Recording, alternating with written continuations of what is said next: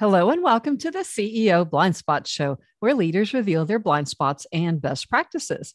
I'm your host, Birgit Camps. In today's episode, I'll be sharing the top three hiring blind spots and best practice tips. And as I promised during my last monthly podcast, I am now also making those tips available to you in the form of a document that you may access by going to my website at ceoblindspots.com. So let me start by sharing the top three hiring blind spots. The first one is when people focus on what a person has versus what they have done with what they have. So, for example, they focus on do they have an MBA? Do they have a degree? Rather than what have they actually done with their degree and experience. So, a question you might ask is what is an example of a time when your MBA or degree helped you add value to the company? And then you could follow up with what was the situation before you were involved in that job and what happened after you left.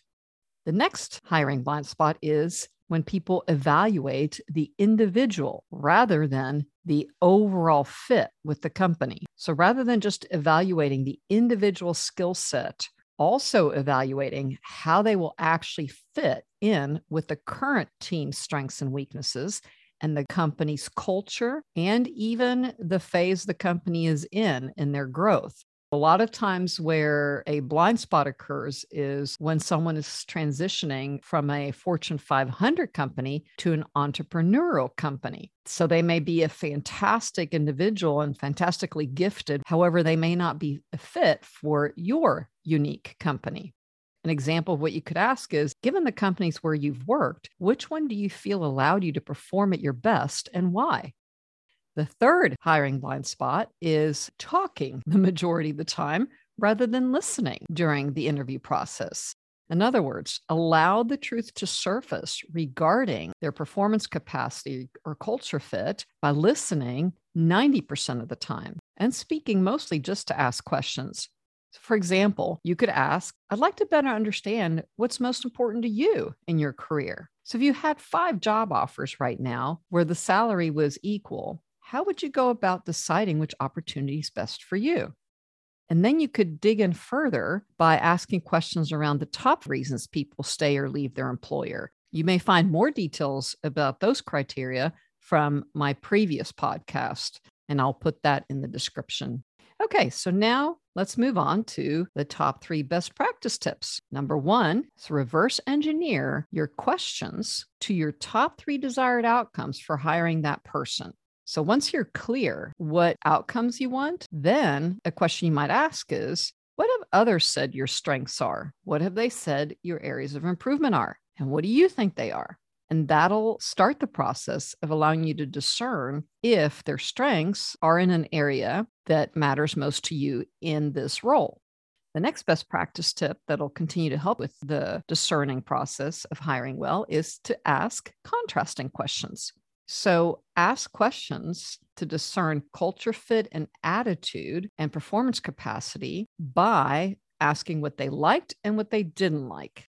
You could ask, based on the jobs you've had, which one did you like the most? And which one did you like the least and why? And then you can ask the same around manager or culture.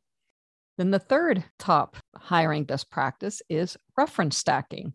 And so, what I mean by reference stacking is discover patterns in their strengths and weaknesses or performance blind spots by speaking with multiple references and referring to what previous people have said to make it easier and safer for them to also share more.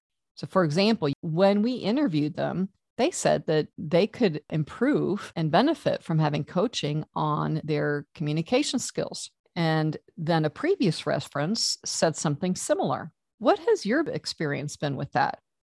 That type of question allows them to open up quicker, especially if they know someone else has already revealed some of the potential challenges. Okay, well, keep in mind that in addition, you can find hiring tips by listening to my other podcast guests. In fact, I invite you to discover a very valuable hiring practice that both David Weekly and Matt Gilbert have in common that directly impacts their ability to effectively evaluate and retain top talent.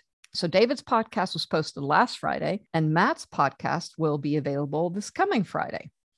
In the meantime, if you have any questions regarding hiring or any other leadership related topic, please email me at ceoblindspots at gmail.com. Thank you again for listening to the CEO Blind Spots podcast, and I'd really appreciate it if you would share it with at least one other person.